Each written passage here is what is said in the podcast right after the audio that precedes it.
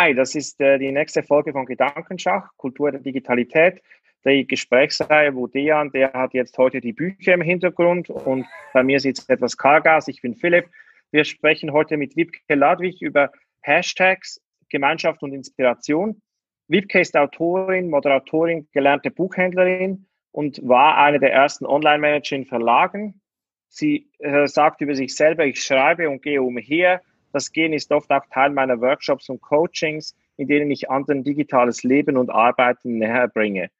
Jetzt, ähm, Wiebke, wie bist du von der Buchhändlerin zur Online-Manager in Verlagen geworden und was ist es, was du Leuten in diesen Workshops und Coachings dann wirklich näher bringst durch das Gehen? Wie muss man sich das vorstellen? Also ich muss wahrscheinlich noch ein bisschen vor meiner Buchhändlerlehre auch anfangen. Also ich habe auch irgendwann mal studiert und ähm, ein wichtiger Teil meines Studiums, ich habe Kunstgeschichte studiert, war äh, mit anderen Leuten Computerspiele zu spielen. Damals sagte man ja noch Computerspiele und nicht Games. Und das war eigentlich für mich so die erste ähm, Begegnung ja, mit Communities, mit Leuten sich im Digitalen zu treffen und mit denen was zusammen zu machen fand ich verdammt gut. Das fand ich so gut, dass ich auch teilweise mehr Computerspiele gemacht habe, als zu studieren. Und ähm, dann habe ich aber mein Studium abgebrochen und bin eben Buchhändlerin geworden. Und bin dann ähm, bei einer Buchhandlung gelandet, bei einer Buchhandlungskette, Lehmanns Fachbuchhandlung, die schon zu einem sehr, sehr frühen Zeitpunkt mit dem Digitalen sehr viel gemacht haben. Also die hatten schon 1993 einen Webshop und ähm, als ich da angefangen hatte, das war 2000 dann irgendwann, hatten die also auch schon ähm, eine Waren Warenwirtschaftssystem und hatten äh, über Mailverteiler und Telefonketten oder wie auch immer auch ein internes, ja, so eine Art Intranet aufgebaut. Und das war für mich eigentlich so das erste Mal, dass ich so das, was ich damals so in dieser Computerspielewelt kennengelernt habe, sich so die Berufswelt ähm, verlängert hatte und gemerkt habe, wie cool ist das, wenn ich mit Leuten über meinen eigenen Standpunkt hinaus vernetzt bin und man kann sich was fragen, der andere weiß was, der andere hat was, man kann sich helfen und man steht nicht ja, alleine da. Fand ich schon mal gut. Dann lief mir aber so der O'Reilly Verlag vor die Flinte, ja, der O'Reilly Verlag, Computerbuchverlag, ähm, Tim O'Reilly, äh, Linguist, kein ITler und er hat auch sehr früh einige entscheidende Begriffe geprägt, so für ähm, die Welt, in der wir so uns äh, um, umhertreiben, nämlich das Web 2.0. Und er war also auch mit wichtig in der Open Source Bewegung und auch so die ersten Barcamps, beziehungsweise damals Foo-Camps. Die Barcamps sind eigentlich eine, eine, Antwort gewesen auf die Foo-Camps, die O'Reilly damals gemacht hatte für ähm, die ganzen Autoren, Autorinnen und äh, Leute, die sich mit dem ganzen Open Source Thema beschäftigten. Das war ähm, zu einer Zeit, als eigentlich schon so diese IT-Blase wackelte. Ne? 2001 machte es ja POF. Und es war so die Zeit, als so auch in Deutschland eigentlich so die ganze Blog-Szene sich entwickelte. Wir machen echt so gerade ein bisschen Internethistorie, aber ich ja, hole ein bisschen aus, weil, weil, es auch so äh, eigentlich erklärt, was ich tue.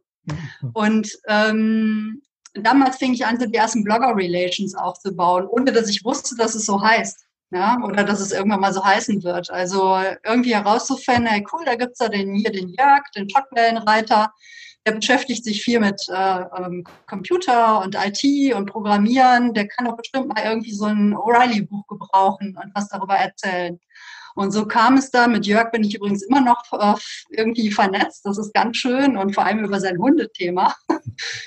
ähm, und ich bin dann irgendwann äh, zu, ne, zu, einem Düsseldorfer Verlag, die äh, Patmos Verlagsgruppe, und da gab es eben das Problem, es gab ja keine Leute für diese digitalen Sachen. Ja? Und deshalb hat der Verleger jemanden gesucht, der das für ihn, der ihm das abnimmt, ja, so dieses ganze, ähm, äh, was weiß ich, E-Books, ähm, also alles, was mit Ad und I und WWW-Themen zu mhm. tun hatte, da sollte doch jemand bitte da sein und der sich, sich dessen annehmen. Ich konnte damals noch nicht mal drei Zeilen HTML äh, programmieren oder sonst irgendwas. Aber wir fanden uns gut. Ich habe ihm gesagt, wissen Sie was, Herr Aurelio, ich mache das jetzt hier und in einem halben Jahr sehen wir, ob das irgendwie was bringt. Ihnen und mir. Und dann habe ich das aber ähm, bis 2009, Ende 2009 dann auch gemacht, also sechs Jahre lang. Habe in der Zeit wahnsinnig viel gelernt, war also eben eine der ersten Online-Managerinnen in Verlagen und hatte damals wirklich so alle Ad, WWW und I-Themen äh, unter mir, also von Suchmaschinenoptimierung über Newsletter programmieren. Es gab ja noch keine Tools dafür oder so, ne? Eine Website-Relaunch gemacht und so. Und ich fand es einfach sehr spannend, da sehr mitzugestalten. Und ich glaube, das ist so etwas, was ähm, was so meine Arbeit sehr ausmacht, ne? so zu gucken, was gibt es, was kann man damit machen, was gibt es noch nicht, was müssen wir vielleicht dazu erfinden und ähm, wie kriegt man das so hin, dass man da draußen in diesem Internet was äh, das rüberbringen kann, was man gerne rüberbringen möchte und sich mit anderen Menschen vor allem verbinden. Also dieses Gemeinschaftsthema, was sich so eigentlich aus dieser Computerspielzeit so weiter verpflanzt hatte. Ja, das war so die ersten Online-Manager. Der Verlag ging dann Ende 2009 in die Fritten, wurde groß, weit, also weiträumig äh, weiterverkauft. Ich, ein Teil ging an Duden Verlag. Ich habe dann für die noch ein bisschen gearbeitet, habe mich aber selbstständig gemacht, weil ich dachte, na, will ich den ganzen Sums jetzt nochmal für einen anderen Verlag machen mhm. oder will ich halt gucken, äh, dass ich das für mich mache. Dann dachte ich erst, ich müsste Beraterin sein. Habe das so halb begeistert gemacht, weil die erwarten ja immer, dass man mit so einem Bausatz kommt, der und sagt, hier, der Zehn-Punkte-Plan nach Ladwig, wenn Sie das alles verfolgen und befolgen, dann wird das alles erfolgreich werden. Es ist kein Wunder, dass so ein Berater und eine Beraterin nach der nächsten da verheizt wird, weil ich mhm. meine, man bewegt da ja wirklich nicht viel. Und es hat sich so ein bisschen verändert. Ich habe es dann irgendwann auch Social Web Ranger genannt. Ne? Also ähm, ich hatte für den Verlag damals kurzerhand in so einer Guerilla-Aktion mal, ich glaube 2008 war das, Twitter und Facebook geöffnet. Habe es dann zwei Wochen später dem Chef erzählt. Habe gesagt, das ist gut, das müssen wir weitermachen. Weil hätte ich es ihm vorher gesagt, hätte der gesagt, nee, Frau Ladwig, mach mal lieber was Besseres mit Ihrer Zeit naja, was soll er machen? Kann mich ja schlecht rausschmeißen. Ich war die Einzige, die was machen konnte. Mhm. naja, es waren noch interessante Zeiten. Ähm, äh, ja, und dann habe ich für mich so den Beruf der Social Web Rangerin eigentlich äh, erfunden. Also es gibt ja keine, ne, ihr kennt die Zeiten noch, es gab keine Berufe. Man musste sich einen erfinden. Und ich dachte, naja, als ich mal die Nationalpark Ranger mir in der Eifel angeguckt habe, ne, die also Menschen in diesen, in diesen Nationalpark mitnehmen und denen zeigen, wie man dort eigentlich sich verhält und was dort kreucht und fleucht, dachte ich ja spitzenmäßig, das ist ja eigentlich so das, was ich mit denen auch mache. Und äh, jetzt komme ich wirklich ein bisschen von Holzgen aufs Stöckskin aber immer noch auch in der Buchwelt. Also es ist schon so, dass sich das immer noch auch viel mit Buchhandlungen, vor allem unabhängigen Buchhandlungen, mit öffentlichen Bibliotheken abspielt. Also die Buchhändlerin kriegt man nicht mehr raus. Ich bin da 1998 beigetreten und das ist wie eine Sekte, da kommt man schlecht wieder raus. Und wir haben ja im Vorfeld so ein bisschen darüber gesprochen, was wir so als Titel haben wollen. Und da gibt es tatsächlich auch damit eine Verbindung, äh, auch zum, zum Buchhandel, auch diese Verschlagwortung. Und zwar haben wir über Hashtags gesprochen. Und hast du gesagt, dass Hashtags eben äh, gewisse Dinge leisten können, also eben eine Gemeinschaft leisten können, Inspiration sein können. Und vielleicht kannst du dazu ein bisschen was sagen und auch vielleicht darüber hinaus. Das heißt, wie, also wie erlebst du diese Hashtags, also diese Verschlagwortung im Internet im Vergleich ja, zu. Ja, auch da gehe ich mal noch, äh, noch ja, nochmal so einen Schritt zurück. Ne? Ihr erinnert euch vielleicht noch so an die frühen Blogzeiten. Also es, ähm, man, man konnte sich ja nur damit verständigen, indem man das, wo der andere Blog irgendwie aufgriff und auf den anderen verlinkt und hoffte, dass der andere es sah. Mhm. Also das war ja, das lief ja alles über diese Verlinkung. Und ähm, im Grunde sind ja diese Hashtags nichts anderes. Also es ist eine Verlinkung von Inhalt zu Inhalt oder von Mensch zu Mensch. Und ähm, ganz schön finde ich eigentlich, dass es so aus der Community heraus entstanden ist. Ich glaube, 2007 hatte das jemand mal so als Vorschlag gebracht, Mensch, hier, ähm, Jack, ne, wir brauchen da was. Und damals hat ja Twitter noch aus seiner Community gehört. Ja. liebe, liebe Kinder, das gab es damals, ja, dass man einen Vorschlag machte, er wurde erwogen und zack, ab 2009 führte Twitter Hashtags ein. Und ähm, das war eigentlich eine ganz interessante Entwicklung. Also ich meine, es ist letztlich ja nichts anderes als ein Instrument. Ne? Also insofern hat es gute, man kann es gut benutzen, man kann es schlecht benutzen. Eigentlich kann man mit diesem Gartenzäunchen ja eben einen Link erzeugen und dadurch, ähm, ne, wie bei einem kleinen Fernsehprogramm oder so, wenn man auf diesen Link, auf dieses Hashtag klickt, dann werden alle Inhalte aufgelistet, die zu diesem, ähm, ja, zu diesem Hashtag gehören. Man kann also ne, man muss nicht allen folgen, die über ein bestimmtes Thema äh, twittern, sondern man kann eben auch mal einem Hashtag folgen und gucken, wer ver versammelt sich denn darunter. Und das Schöne ist ja, dass so ein Hashtag auch sehr weit ist. Also natürlich kann man ähm, es benutzen wie eine Verschlagwortung. Äh, inzwischen hat es ja so ein bisschen den Nachteil, es sind ja auch Menschen wie wir sind natürlich daran schuld, dass wir immer mehr Leute reingeholt haben Es hatte natürlich seinen gewissen Charme. Ne? Als wir damals angefangen haben, haben, naja, man hatte sich direkt so auf den Blick, gerade die deutschsprachige Community war ja sehr klein, man lernte sich unweigerlich kennen. Es gab da ein früher Hashtag, weil frühes Hashtag ist ja dann äh, das Twitter-Essen. Ja, es gab also eine Seite, da konnte man ein Twitter-Essen, äh, einen Termin für ein Twitter-Essen äh, einrichten.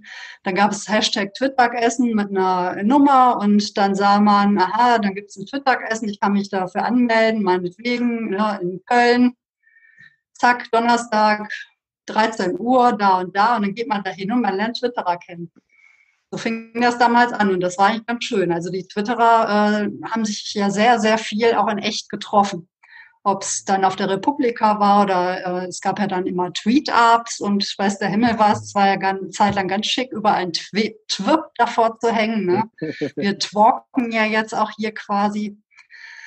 Und ähm, man konnte aber auch viel Schabernack mit den, äh, mit den äh, Hashtags machen. Und ich glaube, das ist so etwas, was so die frühe Zeit von Twitter auch sehr geprägt hat, nämlich dieser Schabernack, dass man sehr viel Unsinn miteinander gemacht hat. Ich erinnere mich noch sehr gut ähm, an ein frühes Hashtag, das war 2010, glaube ich, ähm, ein Buchstabe daneben Tiere.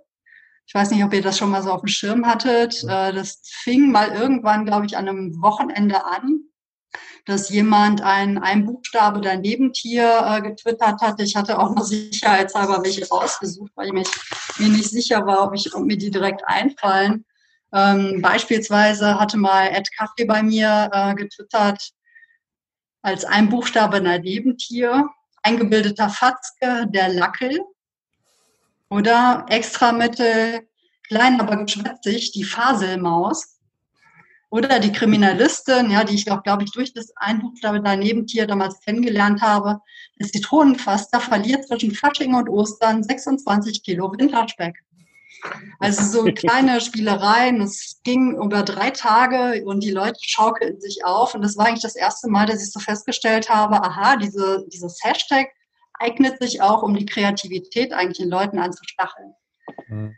Menschen fingen an, die zu zeichnen. Ja, es gab also Skizzen dazu. Es gibt bei Virtual Blog gibt es immer noch so eine kleine Zusammenfassung von den äh, Tweets unter einem Buchstabe daneben Tiere. Ja, und ähm, das heißt, diese Hashtags haben etwas Verbindendes, so oder so. Wir kennen das ja in, heutzutage hauptsächlich über Aktionshashtags oder Aufregungshashtags. Ne, diese Empör Empörungsmaschine, die Twitter hat, die ist natürlich oft auch sehr Hashtag getrieben. Und äh, manche Hashtags sind auch dann einfach schnell kaputt, denn die flauschige Zeit bei Twitter ne, ist ja auch schon länger vorbei, muss man sagen, weil Twitter sich sehr kommerzialisiert hat, politisiert. Es gibt Rechts-Twitter, es gibt SIF-Twitter. Ne, also ähm, man muss, ich habe selber mir auch festgestellt, dass ich irgendwann Themen ausgespart habe, weil mir das zu nahe geht. Das macht mich kaputt. Hm. Ähm, aber es gibt natürlich eben auch sehr wichtige Hashtags, wie jetzt aktuell natürlich Black Lives Matter mhm. oder MeToo, die einfach sehr viel bewegt haben und bewegen. Ähm, ich bin mir Kannst nicht sicher, ob ich jetzt mal kurz ähm, die flauschige Zeit, dass die kaputt ist, ähm, da würde ich gerne noch mal nachfragen. Würdest du sagen, das sind Entscheidungen, die von der Plattform getroffen worden sind, die dazu geführt haben, oder dass sich die Menschen, die ähm, in der Community, in, die, die auf Twitter sind, einfach nicht mehr so eng in Communities zusammen ähm, miteinander zu tun haben, sich gar nicht mehr treffen wollen vielleicht. Wo siehst du da die Gründe, dass das nicht mehr, das sagen ja viele Leute, dass es früher viel lustiger war und irgendwie netter war und dass es jetzt härter geworden ist, vielleicht kann man sagen, oder konfrontativer. Ja, also ich sehe es, ähm, ich sehe da verschiedene Gründe. Also ein Grund ist sicherlich, dass die Party sehr unübersichtlich geworden ist. Es sind einfach wahnsinnig viele Leute dazu gekommen. Zwar heißt es immer noch, ähm, Twitter ist so die ne, eigentlich die kleinste Social Network in Deutschland, also eigentlich sehr wenige äh, aktive Nutzerinnen und Nutzer. Trotzdem ist es äh, recht unübersichtlich geworden. Das führt dazu, ne, das kennt man vielleicht auch von großen Kneipen oder großen Partys, ist man auf einer Party mit irgendwie 100 Leuten, dann ne, hat man alle irgendwie im Laufe des Abends mal gesehen, sind irgendwie 10.000 da dann kippt leicht die Stimmung, weil sich dann schon wieder so Grüppchen bilden und äh, Fronten bilden. Man grenzt sich ab. Es ist natürlich irgendwie dem Menschen auch sehr zu eigen, ne, dass man immer versucht, sich irgendwie auch zu positionieren und ähm, vielleicht auch nicht so in der schlimmsten Clique rumzuhängen, ne, sondern irgendwie auch cool zu sein, sich abzuheben in irgendeiner Form. Und das hat sich so, ja, etwas schlecht entwickelt, aber vielleicht liegt es auch ein bisschen in der Zeit. Man muss ja auch sagen, als Twitter damals so ähm, entstanden ist, ne, so ähm, Ende der 2010er Jahre, würde ich mal sagen, hat es ja hier in Deutschland dann auch durch die deutschsprachige Version dann viel Zulauf bekommen. Waren offensichtlich einfach dann noch ähm, glückseligere Zeiten, weil man sich einfach nicht so viel mit Politik auseinandersetzen muss. Man muss ja sagen, jetzt durch äh, die Global, ne, also durch natürlich auch die durch das, ja, wie soll ich sagen, also durch die, ähm, auch durch die Digitalisierung getriebene ähm, Turbokapitalismus, der hat natürlich einfach auch, macht viel kaputt. Ähm, einfach weil Menschen viel auch Geld verdienen mit dem, was man tut. Ne? Also als Twitter anfing, da war, wollte das niemand von wissen, da konnte man damit kein Geld verdienen. Da kam der erste Bruch eigentlich, als die Verlage losgegangen sind und ein paar Twitter eingefangen haben, um mit den Bücher zu machen. Da fing es eigentlich schon leicht an zu kippen, weil dann kam so das Thema Neid, weil der andere Geld kriegt ins Spiel.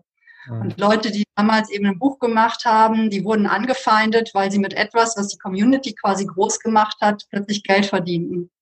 Das vertrug das Ganze einfach nicht so. Und ähm, davon, von der Sorte, ähm, ja, Geld war plötzlich wichtig. Und wenn ich einen Hashtag meinetwegen starte und wir machen lustige Sachen, sind inzwischen alle irgendwie auch ein bisschen äh, darauf geeicht, ah, dann folgt bestimmt irgendwie ne, ein kommerzielles Projekt daraus. Da macht der, der oder die verdient auch Geld damit. Da will man da nicht so gerne mitmachen. Also das äh, Thema. Darf ich, aber, darf ich ganz kurz da reingrätschen? Ja. Ich dachte, bitte immer. Ich hab, dachte, da hätte ich auch bei dem was mitbekommen mal gehabt. Ich äh, korrigiere mich bitte, aber das ist auch so ein Hashtag, glaube ich, Lesemittwoch oder sowas, oder? Und da gab es, mhm. glaube ich, mal, dass jemand anders den Hashtag auch verwendet hat. Und hast du hast irgendwann angefangen mit der echte Lesemittwoch irgendwie. Kannst, kannst du mich nochmal korrigieren? Ja, das Hashtag, das haben wir, also ich arbeite ja auch unter anderem für den. Hochladen auf der Straße hier in Nippes. Ich bin ja. da also so freie Mitarbeiterin im Team sozusagen, arbeite auch manchmal in der Buchhandlung, aber vor allem, wo es um digitale äh, Sachen angeht. Ne? Wir gucken immer, was kann man machen. Und vor zwei Jahren, vor ziemlich genau zwei Jahren, haben wir ähm, auf Grundlage, ja, das Hashtag Lesemittwoch gestartet. Es läuft so, das ist ein wöchentliches Ritual, mittwochs abends. Ähm, man trifft sich unterm Hashtag sozusagen zu einer digitalen Lesegemeinschaft. Hintergrund war, dass einfach viele Leute immer sagten, Mensch, ich komme einfach gar nicht mehr zum Lesen, so gerne ich lese, weil irgendwas ist immer ablenkend. Und sei es irgendwie, dass Twitter mal spannender wieder ist, als äh, sich in ein Buch zu versenken. Das heißt, die Konzentration wird sehr. Und es hilft einfach, wenn man sich gemeinsam für etwas mhm. Und das ist eben dieser Mittwochabend. Wir dachten einfach, na ja, Mittwoch so als Mitte der Woche, da ist irgendwie nichts. Ne? Nehmen wir eine Uhrzeit, halb neun, wo irgendwie schon die Kinder im Bett sind vielleicht und man irgendwie Feierabend hat, wo wir uns für eine Stunde lang miteinander sozusagen verabreden zum Lesen. Jeder liest für sich zu Hause irgendein Buch und man äh, postet halt unter dem Hashtag, was man da so macht.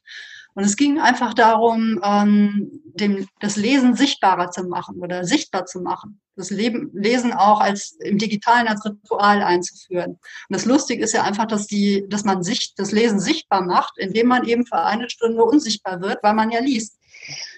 Und ähm, es ist einfach so auch diese Community, die sich darum gebildet hat, ja, dass also Menschen auch wirklich sagen, Mensch, seitdem lese ich einfach wieder lieber und, und auch mehr, weil ich einfach weiß, dass sie es ja jetzt auch gerade tut. Das hat ja einfach diesen ne, ganz äh, schlüssigen psychologischen Effekt. Dann kam Thalia, ja, Thalia, große äh, Buch, also äh, Kette, ne? Und ähm, auch mit schwierigen ähm, Geschäftsgebaren in dieser Buchbranche. Das kann man nicht anders sagen. Das war wirklich noch lange bevor Amazon ähm, den, der, der Buchbranche Probleme gemacht hatte, tat es Thalia schon, weil die so in diese flauschige Buchbranche äh, reingerätschten mit so ihrem Neoliberalismus und Kapitalismus. Das hat also ähm, ich möchte, ne, ich möchte da differenzieren. Ich will mhm. den Kollegen und Kolleginnen in den Buchhandlungen, den Buchhändlern und Buchhändlerinnen, die dort arbeiten, ganz bestimmt nicht ans Bein pinkeln. Mhm. Manchmal ist es auch toll, weil Thalia Buchhandlungen aufgekauft hat, die sonst zugemacht worden wären, weil kein Nachfolger da war. Mhm. Da arbeiten also auch wirklich ne, gute und schlechte äh, Buchhändlerinnen, wie überall auch. Vorwurf mache ich eher dem Management. Ja, das sind also viele fachfremde Leute, für die ist es egal, ob sie da jetzt irgendwie Bücher verkaufen oder pff, Drogerieartikel oder wie auch immer. Drogerieartikel fiel mir so ein, weil ich ja auch eine Zeit lang Dimplas gehörten. Und die, die äh, hatten doch tatsächlich dann äh, Mittwoch als Lesetag entwickelt und haben unser Hashtag dann einfach entführt und haben dann irgendwie so Kack-Rabattaktionen und so darunter gepostet. Und da muss ich wirklich sagen, ja, alte Schule, ähm, Social Media oder Twitter, wo ich echt dachte, ey, wir haben hier ein, ein mit Idealismus besetztes Hashtag, ja. Mhm. Gut erklärt, gut dokumentiert, es läuft, darunter findet sich eine Community und ihr kommt dann da mit eurer scheiß Rabattreklame und vor allem ohne Rücksprache zu halten oder so. Natürlich, Hashtags sind frei, ohne mhm. Frage. Ja, aber ich meine, es gibt immer noch so eine so Art Stil. Mhm. Möchte ich irgendwie, ne, habe ich so das Gefühl, sie sagten dann auch, ja, sie hätten jetzt schon total lange irgendwie äh, auf, an ihrer Aktion da gebastelt und ihm wäre halt kein Hashtag eingefallen. Ja, ich denke, toll. Schönes Armutszeugnis. Wir haben uns auf jeden Fall da so ein bisschen auseinandergesetzt und zwar auch selten in der direkten Konfrontation, weil sie der immer aus dem Weg gegangen sind. Und ich saß dann auf der Buchmesse darauf, ähm, auf dem Panel mit der äh, Marketingfrau von Thalia. Die konnte mir noch nicht mal in die Augen sehen und mir noch nicht mal die Hand geben. Also bitte. Okay.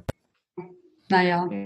also das ist so eine, eine etwas unschöne Geschichte. Aber darf ich ganz so die Frage, die wie, wie machst du das, wenn du jetzt einen Hashtags einführst? Also ich, ich, ich oder bei euch beide tatsächlich, ich mache es tatsächlich immer so, dass ich immer vorher schaue, gibt es denn schon? Ja, Das heißt, bevor ich einen Hashtag verwende, schaue ich immer, gibt es denn schon? Jetzt, jetzt ist aber tatsächlich, nachdem du es erzählt hast, ist mich die Frage da, machen das andere vielleicht nicht? Ja, äh, Oder ist das so eine Sache, die man so irgendwie mitbekommen hat und dann weiß, dass es halt so geht, aber viele kennen es vielleicht nicht?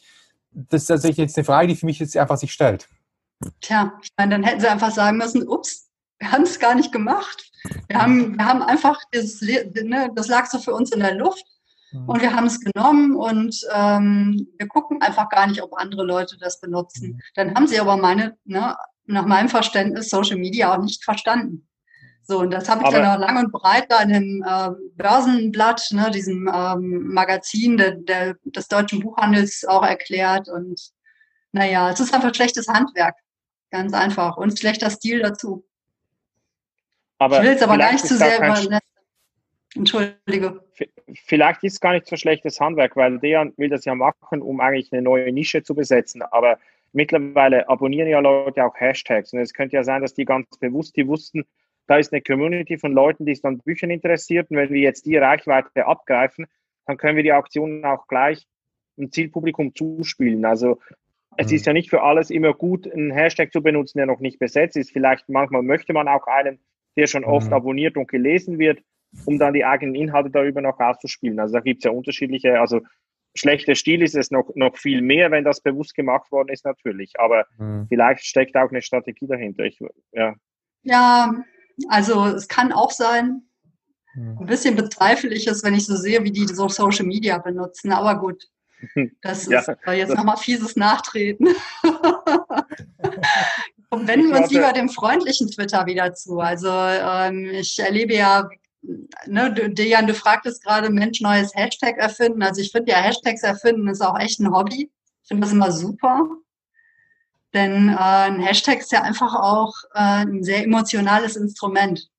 Und es macht ja einfach auch immer Spaß, so, äh, so Hashtags äh, für Aktionen oder so zu erfinden, an denen auch die Leute Spaß haben, die auch in ihre Tweets einzubauen. Ne? Eine Zeit lang gab es ja viel von diesen kryptischen Hashtags. Mhm. Also so ein Überbleibsel ist bestimmt immer noch so RP, ne, der Republika-Hashtag. Ähm, wenn jemand, gut, ich weiß nicht, ob irgendjemand bei Twitter oder Instagram unterwegs ist, der nicht weiß, was sich hinter RP verbirgt, mhm. aber ähm, oder FBM, ne, die Frankfurter Buchmesse. Mhm. Aber es sind halt kryptische Hashtags, ähm, würde man vielleicht, also ich würde es nicht mehr so benutzen, weil, weil die Fallhöhe, also was das Verständnis angeht, ist einfach viel zu groß. Aber hat sich auch nochmal geändert, oder? Hat ja, noch mal jetzt kommen wir jetzt. Entschuldigung. Philipp? Nee, jetzt wollte ich zum ähm, Bachmann-Preis übergehen, weil das, ähm, ich werde das auch oft gefragt und vielleicht ist das noch interessant für Leute, die es nicht so kennen, weil da ist der Hashtag ja TDDL ähm, und da, da gibt es immer wieder Leute, die sagen, was ist denn jetzt los auf Twitter? Jetzt plötzlich, mhm. worüber sprechen die alle? Und da kommen ja dann so Tweets, die sagen, ja, wie ist jetzt, äh, ich weiß nicht, wie ist jetzt die, die wieder angezogen oder ähm, sprechen über irgendeine Figur aus dem Text, der jetzt gerade gelesen wird. Also wenn man nicht genau weiß, was dieses äh, Bachmann-Preis Twitter-Game ist, dann kann das schon sehr überraschend sein, so in den, in den Tagen, in denen diese Lesungen dann auch stattfinden. Ähm, Hast du da so, so ein bisschen den Hintergrund, wie das gekommen ist und, und welche Leute sich da besonders dafür interessieren, was da so das Ritual vielleicht auch ein bisschen ist? Weil ich bin da auch nicht so der Insider, aber ich, ich kann so in Ansätzen verstehen, was da, was da abläuft. Ach, ich liebe das ja. Die Tage der deutschsprachigen Literatur. Ja, deswegen ja TDDL. Und ähm, es ist ja wie der Eurovision Song Contest für Literaturbekloppte.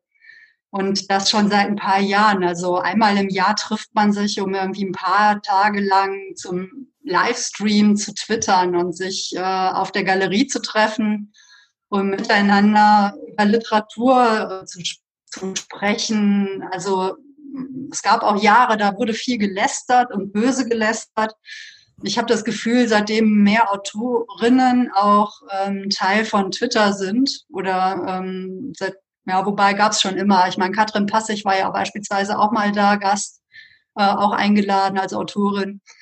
Aber ich habe das Gefühl, dass sich das doch sehr ähm, versachlicht hat. Zumindest kam es mir in diesem Jahr so vor, weil es ja in diesem Jahr sehr ganz digital ausgetragen war. Es sind viele Leute, die ähm, Literatur ähm, oder Schreiben studieren ist wirklich mal eine sehr junge Bubble. Ne? Und ähm, dazwischen kommen dann immer mal so Leute, die begeistert sind, wenn irgendwie mal so drei Tage lang ein Literaturthema die Trending Topics mit Twitter sprengt.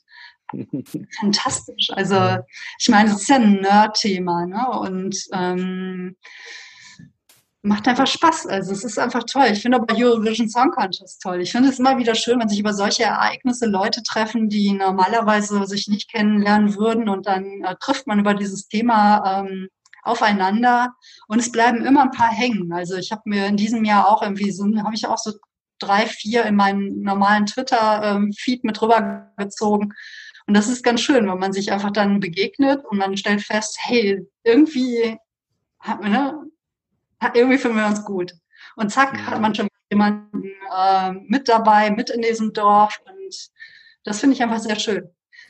Äh, es ist ja auch so, dass es, äh, dass die Offiziellen auch immer mehr mittwittern. Ne? Also der ähm, Klaus Kastberger beispielsweise, einer aus der Jury, der ist ja auch sehr fleißiger Twitterer.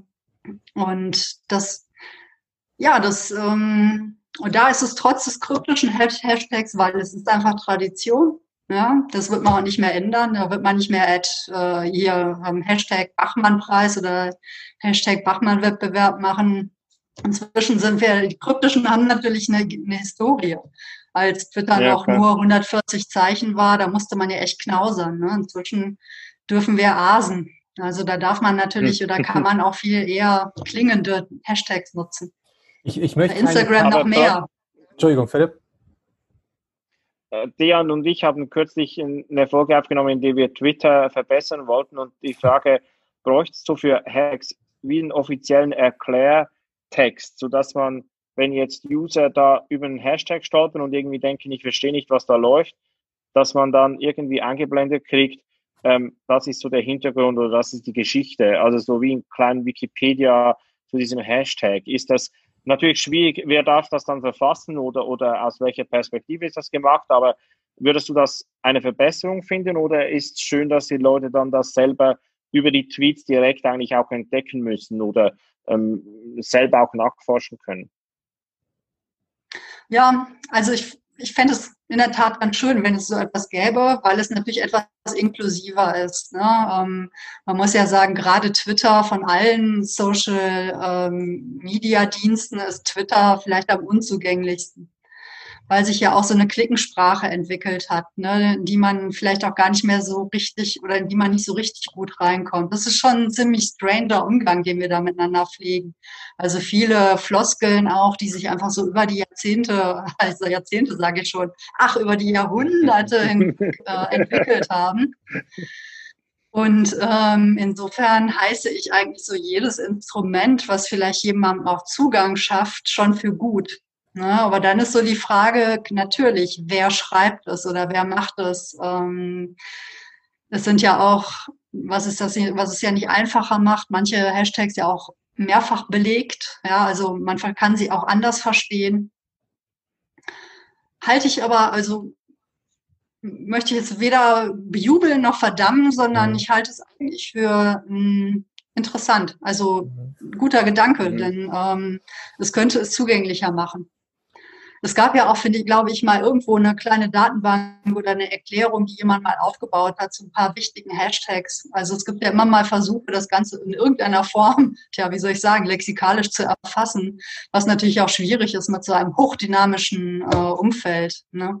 Wobei sich ja in letzter Zeit gar nicht mehr so viel tut, muss man sagen. Also wenn wir uns an Zeiten erinnern, ne, wo, keine Ahnung, alle paar Monate irgendwas Neues aufplöppte, man sich damit beschaffen musste, äh, befassen musste, Inzwischen ist, wird man ja schon nervös, weil man irgendwie denkt, so, oh no, jetzt auch noch TikTok.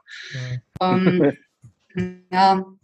Also das ist halt so, wir sprechen Aber da kommen wir auch noch dazu. Zeit. Also wir haben in jeder Ausgabe reden wir über TikTok. Ich weiß nicht wieso, aber irgendwie kommen wir da immer auf, auf TikTok zu sprechen. Also ja, weil es halt so, so unbequem ist irgendwie. Ne? Weil man so denkt, oh nein, muss ich das jetzt auch noch? Also ähm, wenn man sich sonst eigentlich immer so drauf gestürzt hat, was Neues. Ich erinnere mich noch an Wein etwa, was ich sehr geliebt habe und immer noch vermisse. Ähm, aber es hat sich schon sehr etabliert alles inzwischen. Ne? Und dadurch natürlich auch ein bisschen die, die Kommunikation da drauf. Also es ist steifer geworden. Das macht es nicht, das nimmt vielleicht auch so ein bisschen den spielerischen Aspekt ähm, weg. Ne? Ich war damals sehr begeistert, als Ello etwa aufkam, weil Ello erstmal das meiste nicht hatte, was normale soziale Netzwerke hatte. Man konnte nicht antworten auf jemanden, es gab kein Gefällt mir, man konnte nicht kommentieren. Es war wirklich so wie in Frühzeiten vom Blogs oder von Twitter. Und man konnte so schön über eine Bande spielen, ja, und immer darauf hoffen, dass der andere entdeckt, dass er gemeint war. Also, und das war sehr schön. Und es gab auch keine Umlaute. Das heißt, es gab völlig kryptische Texte. Es war echt schön. Als Ello dann plötzlich war wie Facebook, war es langweilig hat immer so seine Zeit. Und wir sprechen ja die ganze Zeit eben auch über Twitter jetzt hier, aber ich meine, Hashtags funktionieren natürlich auch woanders. Ne? Instagram ja, wäre auch Instagram wäre auch ohne Hashtags nicht denkbar. Ja. Hm. Aber siehst du da Unterschiede? Also ich habe mich jetzt heute Nachmittag so ein bisschen in TikTok vertieft, in gewisse Nischen. Und da gibt es ja, die Hashtags funktionieren sehr gut als auch Inhaltsbeschreibungen, was, was kommt in dem Video vor, worum geht es denn da? Und mhm. dann gibt es ja noch die Songs, die auch nochmal so einen Link darstellen wie die Hashtags. Du kannst nämlich dann auf die Songs klicken und dann siehst du alle die Videos, die mit derselben Musik gemacht sind. Also es gibt so noch eine andere Verbindung, dass du Video anschaust, wie hat jemand quasi diesen Tanz jetzt gelöst oder wie hat jemand sich dazu eine Choreo gemacht, was ja bei Twitter so nicht geht, weil es ja dieses Element der Musik gar nicht gibt äh, bei TikTok.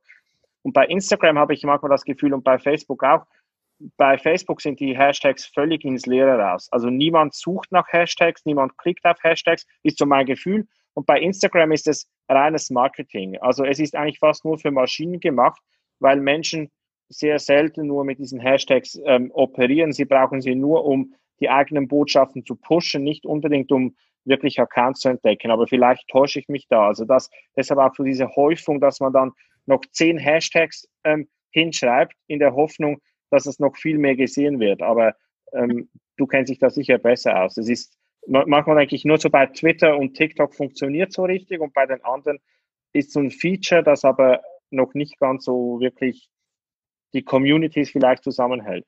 Du merkst aber auch, wenn Leute von Instagram zu Twitter wechseln und dann Tweets absetzen, wo jedes Wort ein Hashtag ist und denkst, okay, Alter, das ist jetzt nicht, das ist jetzt Twitter, nicht Instagram. Ganz unfein, also das ist ja ne, hingeschrien. Also ja, ähm,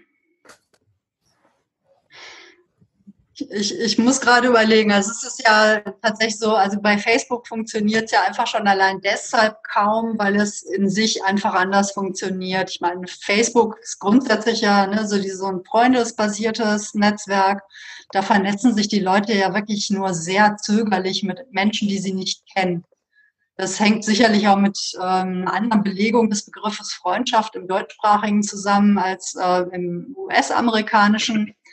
Ähm, und insofern posten ja auch kaum Menschen öffentlich. Es wird ja auch immer wieder davon abgeraten, ne, dass man irgendwie Inhalte öffentlich stellt. Man merkt immer, wenn jemand von Twitter nach Facebook kommt ne, und man eigentlich mehr twittert als Facebook benutzt. Das heißt, ähm, ich twitter oder ich äh, schreibe bei Facebook auch viel öffentlich, weil wo ich denke, ja, sonst kriegt da irgendwie nur die mit, die es schon gar nicht mehr interessiert. Wahrscheinlich, weil sie es schon nicht mehr hören können. Ähm, und bei Facebook funktionieren Hashtags ja dann allein deshalb nicht, weil es ganz wenige öffentliche Inhalte gibt. Das, äh, das kann Facebook ja gar nicht durchsuchen. Also wahrscheinlich, mhm. also sie durchsuchen es, aber sie können ja dann schlecht sagen, ja, ihr sagt zwar nur für Freunde gepostet, aber unterm Hashtag zeigen wir es öffentlich. Das geht natürlich nicht. Ja. Und ähm, Instagram hat, hat eigentlich lange Zeit ziemlich gut funktioniert, aber Instagram ist natürlich schon auch eine ziemliche Marketingmaschine geworden. Ne? Also die äh, sogenannten äh, Influencer und Influencerinnen, die ja wirklich auch vor allem via Instagram den Begriff äh, fast unmöglich gemacht haben. Mhm. Ähm,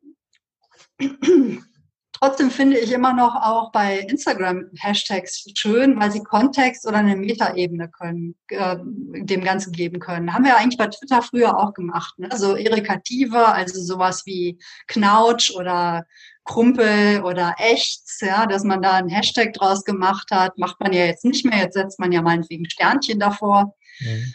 Ähm, aber auch bei Instagram kann man dem Ganzen natürlich einfach nochmal so eine emotionale Metaebene geben indem man meinetwegen auch über einen Hashtag was mittransportiert, ne, ähm, was man sich so im Stillen dabei denkt, während man es laut postet.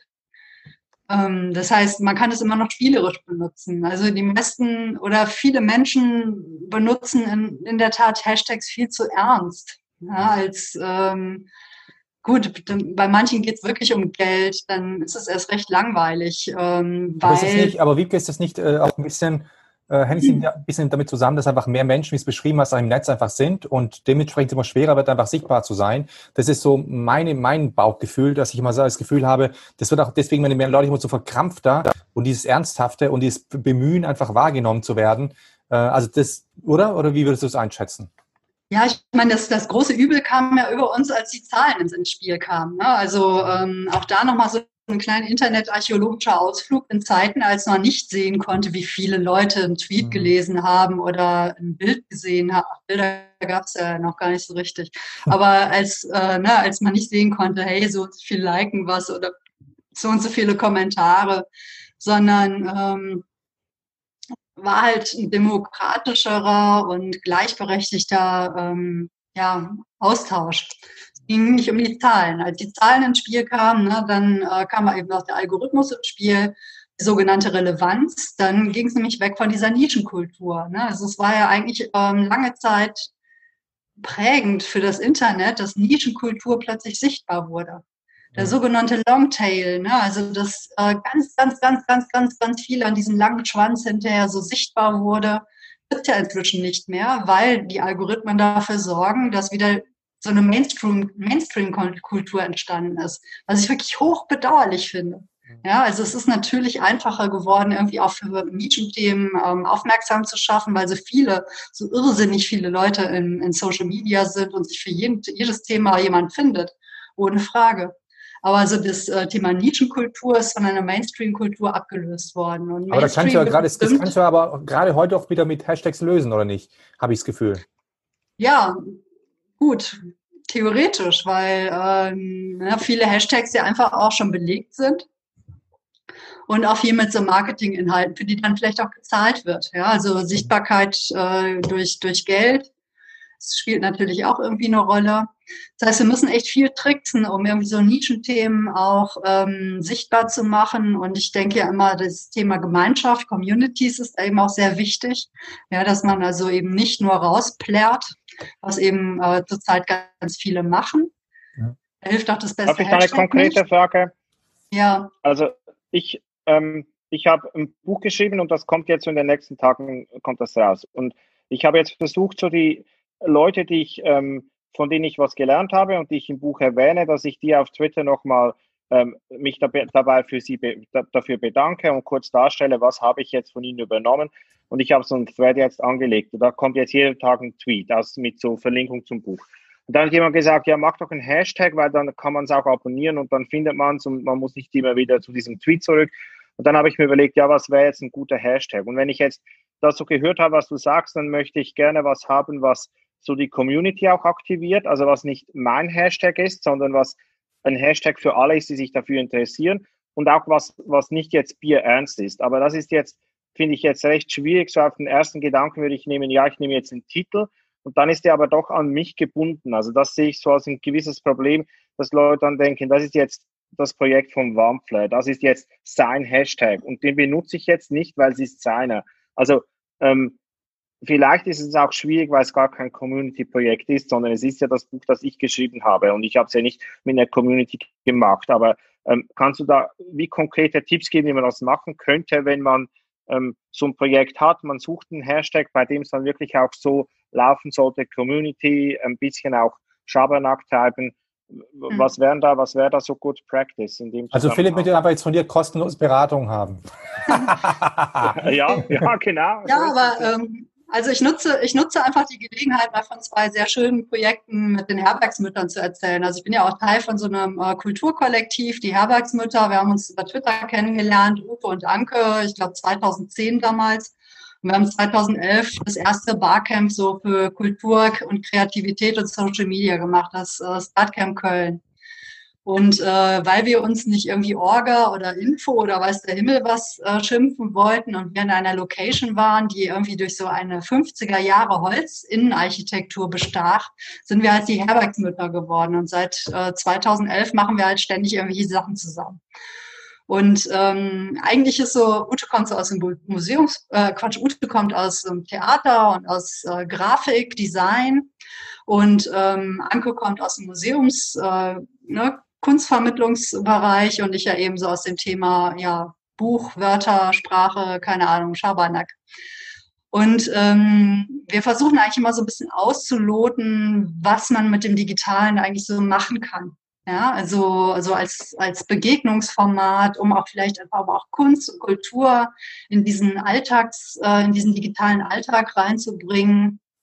Und uns manchmal wachsen einem Hashtags auch zu, also ich weiß nicht, ob ihr euch noch erinnert, 2016 waren ja die letzten Olympischen Spiele und die, äh, der Deutsche Olympische Sportbund oder wie der auch immer heißt, DOSB oder wie auch immer, die haben ja ganz, ganz strikt äh, Regelungen rausgegeben, wer diese offiziellen Hashtags überhaupt benutzen darf.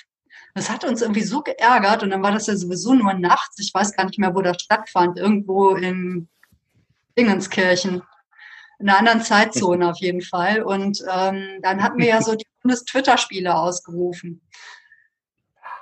Einfach als Gegenentwurf zu diesen Olympischen Spielen. wir haben dann zwei, zwei Jahre, äh, Quatsch, zwei Jahre, gefühlt zwei Jahre, es waren aber nur zwei Wochen, äh, die Pan-Twitter-Spiele gemacht. Und zwar in Anlehnung eigentlich an die pan-hellenischen Spiele, die eigentlich Vorläufer der Olympischen Spiele waren. Und äh, da gab es nicht nur mal maßig, also nicht nur in Sport, sondern auch etwa in Dichtung, mhm. ja, also oder in einer Musik. Perfekt für uns und dann entstand eben das Hashtag Pan-Twitter-Spiele. Also nicht Bundesjugendspiele, sondern irgendwie die Bundestwitter-Spiele, aber nicht Bundestwitter-Spiele, sondern weil eben in Anlehnung an diese panhellenischen Spiele Pan-Twitter-Spiele.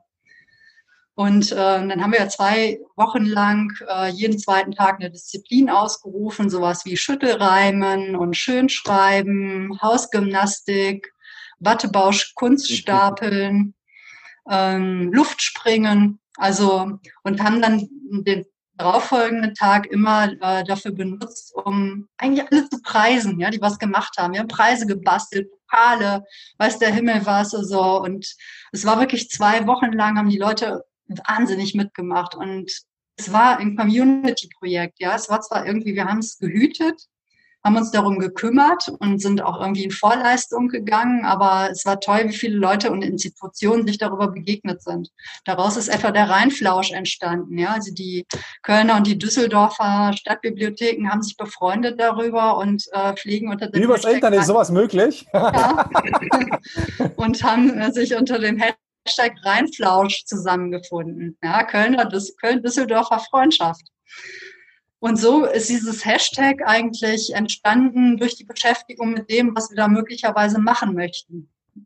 Ähm, dann eine andere, eine andere Sache, äh, da trat an uns heran die staatliche Kunsthalle in Karlsruhe. Die hatten eine Ausstellung zum Thema Landschaftsmalerei und hatten verschiedene Autoren und Autorinnen gebeten, Texte zu Bildern zu schreiben was mal mehr, mal weniger gut gelungen ist. Also da merkt man auch mitunter so die Ehrfurcht vor der Kunst in den Texten. Das ist äh, ein bisschen lustig manchmal. Und wir dachten, okay, das ist ja blöd, wenn man ein Format macht, was nur für die Leute ist, die in Karlsruhe sind. Versuchen wir doch ein Format zu finden, wo sich die Leute auch in der digitalen Gemeinschaft zusammenfinden können. Etwas, was man für sich machen kann, was man in einer Gruppe machen kann. Und in den 1980er Jahren gab es den ähm, ah shit, jetzt komme ich auf seinen Namen nicht, Burkhardt, Lucius Burkhardt, Architekt und Soziologe oder wie auch immer, er hat sich viel mit, mit dem Thema Städteplanung auch beschäftigt und er hatte die Promenadologie erfunden. Ja, also die Spaziergangswissenschaft. Das kann man auch in Kassel studieren. Also es ist, äh, klingt lustiger als dann tatsächlich, nein, es ist auch lustig. Er hat tolle Sachen gemacht, den Null-Meter-Spaziergang beispielsweise. Ist mit den Leuten keinen Meter gegangen und man hat geguckt, und was sehen wir denn hier um uns herum? Ja? Was, was genau umgibt uns? Und äh, was definiert eigentlich so das Thema Landschaft? Ja, was macht das aus? Und er ist mit den, äh, seinen Studenten, mit Studentinnen äh, durch die Straßen gegangen und sie haben so getan, als seien sie Autos. Ja, weil ja auch damals schon der Straßenverkehr mörderisch war. Aber egal, Spaziergangswissenschaft, Promenadologie und wir haben eine digitale Promenadologie entwickelt mit äh, verschiedenen Impulse, womit man sich dann eben Landschaft erschließen konnte. Und jetzt welches Hashtag? Ja, da kannst du ja nicht digitale Pro Promenadologie nehmen oder Digiprom oder wie auch immer.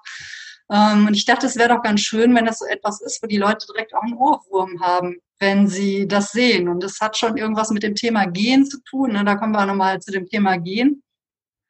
Ähm, und ein Lied, was eigentlich fast jeder kennt, ist ähm, im Frühtau zu Berge, wir ziehen Fallerer. Und zack, war das Hashtag geboren, es war dann wir ziehen Fallerer. Und es war dann ne, ähm, auch immer wieder Trending Topic. Leute haben es nachgemacht, ähm, auch über die deutschen Grenzen hinaus. Und es war eigentlich ganz schön. Also auch wir haben einen Vorleistungstag gemacht und haben die ganzen Disziplinen durchgenudelt in der Eifel bei strömendem Regen. Und äh, so entstehen dann eigentlich Hashtags. Also ich finde es immer wichtig, dass es eine Melodie hat, dass es in irgendeiner Form auch den Inhalt transportiert. Also nur mal zu sehen, ne, was macht ein gutes Hashtag aus. Und es geht im Prinzip, es muss etwas dran sein, was den Leuten nicht so richtig aus dem Kopf geht. Mhm. Was also in gewisser Weise dann nicht einzigartig ist, aber was dann eben etwas hervorruft. Mhm. Also eine Assoziation, im besten Fall ein Ohrwurm. Denn den kriegst du dann auch nicht einfach so wieder aus dem Kopf. Und dann, das waren so zwei sagt jetzt immer wir, also das heißt, am Anfang muss es auch, sollte auch eine Gruppe da sein. Da sollten mehrere Menschen, du sagst, in Vorleistung gehen, die schon ja. so, so eine, eine, Kerngruppe, die Freude am Projekt hat und da schon mal ein bisschen spielt damit. Das wäre auch gut wahrscheinlich, ne, wenn ich das jetzt so, das habe ich jetzt so ein bisschen rausgehört. Ähm. Ja, genau. Also du willst ja, dass äh, in gewisser Weise die Menschen auch verstehen, worum es dir geht mit dem Hashtag. Ne? Also ähm, wir haben das jetzt, es hat sich ohnehin ein bisschen verändert. Also man merkt, ähm, gerade ist es auch so eher so, dass man mehr so Richtung in Vorleistung oder Vortanzen geht und weniger Animation. Alle machen mit. Die Menschen sind mhm. müde geworden, was das angeht. Also zum einen, mhm. weil, glaube ich, dass ihre Energie häufig auch missbraucht worden ist. Ja, man hat sich für etwas engagiert und dann hat sich das Ganze plötzlich gedreht. Oder weil einfach so wahnsinnig viel anderes ist. Also ich meine, in diesem Jahr generell, ne? also ich mhm. meine, da muss man ja immer so ein bisschen Kraft zusammen äh, äh, kratzen und hat dann auch keine Lust mehr, sich für irgendwas groß darüber hinaus zu engagieren. Wir hatten auch für die Karlsruher dieses Jahr nochmal ein Projekt gemacht und hatten äh, mit Kunstschnipseln von denen äh, unsere Zeit vergeudet sozusagen. Also wir hatten es Wasting Time with Art genannt. Und da war es wirklich ganz klar Konzept. Wir möchten, also wir machen es vor und wenn die Leute Bock haben mitzumachen, dann müssen sie sich aber melden, ähm, weil die dürfen aber auch ganz in Ruhe Fernsehen gucken. Ja, wir legen diesen kreativen Prozess offen, wir machen uns da ähm, ne, Affen, drei Affen touren durch die Gegend. Ähm, und die anderen dürfen einfach mal sich zurücklehnen. Also das ist vielleicht so etwas, was man momentan auch bedenken muss. Möchte ich, dass Leute, also kriege ich es hin, dass sie Lust haben, überhaupt mitzumachen? Mhm. Haben sie die Energie? Haben die den Kopf frei? Ähm, es ist ein echt ein Ausnahmejahr in diesem Jahr wäre ich wirklich skeptisch damit oder müsste man wirklich genau gucken, womit belämmert man die Menschen. Ja, also ich denke, gut, du, du bist ja mit den Bildungsthemen ähm, sehr beschäftigt. Es müsste halt auch wirklich ein, ein, ein, ähm, ein, ein Bezug haben, natürlich zu einer aktuellen Situation. Vielleicht etwas ein Ventil, wo alle mal auch Luft ablassen können. Also ich moderiere ja beispielsweise auch den Digital Education Day hier in Köln. Ne? Da hatten wir uns mal getroffen, Dejan. Mhm. Das Bildungscamp der Stadt Köln seit 2013. Erst war es ja so ein äh, OER-Camp für freie mhm. Bildungsmaterialien. Inzwischen ist es ja mehr so wirklich, ne, wie kann man äh, digitale Bildung in die Schulen bringen, ganz praxisnah. Und das werden wir in diesem Jahr auch digital machen. Ne? Und ich meine, das Thema, wie war denn jetzt das Jahr eigentlich so für das Thema Homeschooling und so? Ne? Mhm. Ne? Es, ich rechne schon damit, dass es einfach viel Gesprächsbedarf gibt. Mhm. Denn, ähm, und wenn du da in irgendeiner Form Türchen aufmachen kannst, ne, eine Verbindung zu dem, was vielen, glaube ich, jetzt echt auf der Seele liegt, und sei es einfach, sich mal gepflegt auszukotzen, Gut, ob man das dann möchte unter dem Hashtag, das ist so die andere Frage. Ne? Das kann natürlich auch so kippen, dass man da selber schon keine Lust mehr drauf hat. Mhm. Aber ähm, ich finde es echt, äh, ich finde gerade muss man wirklich noch vorsichtiger dran gehen als vielleicht noch ähm, im letzten Jahr. Ich äh, schaue so ein bisschen auf die Zeit. Genau, Wir ja. haben relativ lange überzogen, stelle ich gerade fest. Uh, äh, Entschuldigung. Nein, Quatsch, überhaupt nicht, überhaupt nicht. Äh, ich, Quatsch euch voll. Nein, nein, nein. Ich muss ich noch fluchen. Verdammte Kacke jetzt. nee, ganz ehrlich, du hast, du hast halt einfach viel zu erzählen und du weißt halt auch verdammt viel. Also es ist schon echt äh, sehr beeindruckend. Äh, auch die Internethistorie, die wir mit dabei hatten. Und für mich, ehrlich gesagt, ich finde es einfach so gelungen, dass du jetzt am Ende eigentlich mal so eine Consulting-Geschichte gemacht hast. Also wer bis, wer bis zum Schluss zuhört und oder zuschaut, bekommt eigentlich um, am Schluss umsonst eine gute, äh, eine gute Beratung, wie man so einen Hashtag eigentlich bastelt. Also perfekt, finde ich. Ja. ja, das, äh, hoppla. Okay, danke schön. Äh, ja, es gibt da tatsächlich noch ganz viel zu erzählen. Also ähm, es gab so tolle Hashtag-Aktionen. Hashtag ja, ein bisschen, dann muss man dafür, dafür leiden. Also äh, deswegen mag ich ja auch gern so diese Langsamkeit. Ich wollte nämlich noch mal einmal so den, den Schwung machen zu dem Gehen-Ding, ja, weil du ganz am Anfang, erinnere ich mich jetzt gerade, erst hast du ja gefragt, dass ihr gefragt mhm. habt, ja Mensch, äh, wie ist das denn? Warum machst du das denn in den Workshops? Und ähm, vielleicht ist das auch so etwas, gerade auch wenn man, äh, ob man jetzt einen Hashtag finden möchte oder sonstige Ideen oder sonst etwas. Der schlechteste Weg ist eigentlich, sich vor einen Bildschirm zu setzen oder an einen Tagungstisch oder wie auch immer. Ne? Also ich meine, da kommen einfach wenig, da kommt wenig Schwung rein. Das sind, äh, ne, ich will da gar keine großen wissenschaftlichen Fässer aufmachen. Es ist einfach erwiesen, dass das menschliche Hirn besser funktioniert, wenn es in Bewegung ist und wenn es an der frischen Luft ist. Siehst du, ja. Philipp, was habe ich gesagt? Ich sage immer, dass ich beim Joggen die besten Ideen habe und ich quatsche immer auf mein ja. iPhone immer drauf, wenn ich beim Joggen ja. bin, weil ich irgendwie eine Idee habe. Und er meinte immer, oh, Joggen ist so anstrengend und äh, der sieht es gar nicht als Spaß. Ich finde es voll geil, weil ich da super gut nachdenken kann. Merkst du, Philipp? Ja, Radfahren, aber ja. auch, ne, ich finde beispielsweise auch, ich, ich, koche ja auch einfach sehr gerne und ich mache das auch deshalb sehr gerne, weil ich total gut drüber nachdenken kann, wenn ich Gemüse schnippel. Ja, ja, das, da, Da bin ich Sorry. bei dir. Beim Joggen, Radfahren nicht so, ja. Aber Kochen ist gut, ja. Kochen und Pilze, da ist Philipp dabei. Also alles, was in gewisser Weise eine körperliche Betätigung ist, ähm, das bringt, das, das kommt halt auch dem Hirn zugute. Und ähm, es ist einfach so, ich mache es deswegen auch sehr ähm, gern zum Bestandteil, gerade auch von Teambuilding-Maßnahmen, aber auch gerade wenn es um das Ding digitale Identität geht. Mhm. Denn die findet man nicht, wenn man auf den Bildschirm guckt und die findet man auch nicht, wenn man irgendwie auf die Frage von Marc äh, guckt, was machst du gerade? Sondern eigentlich kann man die nur in sich finden, ja, also äh, nochmal wirklich einen Schritt zurückzutreten und in sich zu gehen und vor allem auch die Umgebung mit einzubeziehen. In welcher Umgebung äh, halte ich mich denn eigentlich auf? Was ist mir da wichtig? Und wie bewege ich mich denn eigentlich auch in dieser Welt? Und mhm. dann äh, das ins, ins Digitale zu übersetzen, wie bewege ich mich denn eigentlich im digitalen Raum? Ja, welche Rolle nehme ich dort ein? Bin ich jemand, der mitten auf der Straße geht oder bin ich jemand, der lieber eher ein bisschen am Rand geht und erstmal guckt? Also so nochmal zu so gucken, was, wie bewege ich mich in Räumen? Welche Rolle nehme ich da ein? Welche Rolle spiele ich im digitalen Raum? Welche Rolle spielt der digitale Raum für mich? Und inwiefern hat das eigentlich auch mit der Umgebung zu tun, in der ich mich, mit der ich mich umgebe? Und, Aber Wiebke, äh, das, das äh, bitte dazu nicht mehr sagen, weil für mich klingt es nach einer neuen Folge, wenn ich ehrlich bin. Und zwar zum Thema digitale Identität, äh, wo du jetzt ja. einen super, super Trailer schon produziert hast. Ausgezeichnet. Ganz wichtiges Thema. Also ja weil ja mal sagen, Mensch, was soll ich denn posten? Was soll ich denn posten? Ich sehe ja, wer bist du denn eigentlich? Und ne, also das ist so etwas, denke ich, äh, was sicherlich ein bleibendes Thema wird. Und das war es von Anfang an und das ist es nach wie vor. Perfekt. Und man merkt ja auch, ne, das fand ich immer wieder ganz kurz noch zu Twitter in der Frühzeit, fand ich immer wieder spannend. Meine Idee war ja irgendwann mal so ein Twitter-Memory äh, zu machen, dass man an 140 Zeichen, gut, inzwischen 280 Zeichen, oft erkennen kann, wer es geschrieben hat, ohne den zu sehen, wer es geschrieben hat. Dass man eigentlich äh, in diesen wenigen Wörtern oder man jetzt natürlich auch, wird das ja auch ein bisschen Facebookiger geworden, ne, Bildern sehen kann, von wem es kommt. Und das erzählt ja auch schon sehr viel darüber, wer wir dort sein können. Und mhm. äh, das fand ich auch immer sehr spannend an Twitter. Und die Hashtags, waren eigentlich immer die Verbindung dazwischen. Wir haben aber auch mal ein Projekt gemacht, ganz ohne Hashtags. Na gut, bewusst. Wollte ich eigentlich noch von erzählen, der Flohzirkus, aber wir, wir, wir, holen das, wir holen das nach. Also wir merken schon, ja. mit dir gibt es echt viel äh, zu besprechen und du weißt unfassbar viel. Äh, deswegen, also dir erstmal tausend, tausend Dank, dass du die Zeit genommen hast, äh, mit uns zu sprechen und uns so viel Einblicke gegeben hast und äh, für dich auch kostenlose Beratung geliefert hast für ganz viele Menschen ja. im Nachhinein. Ja.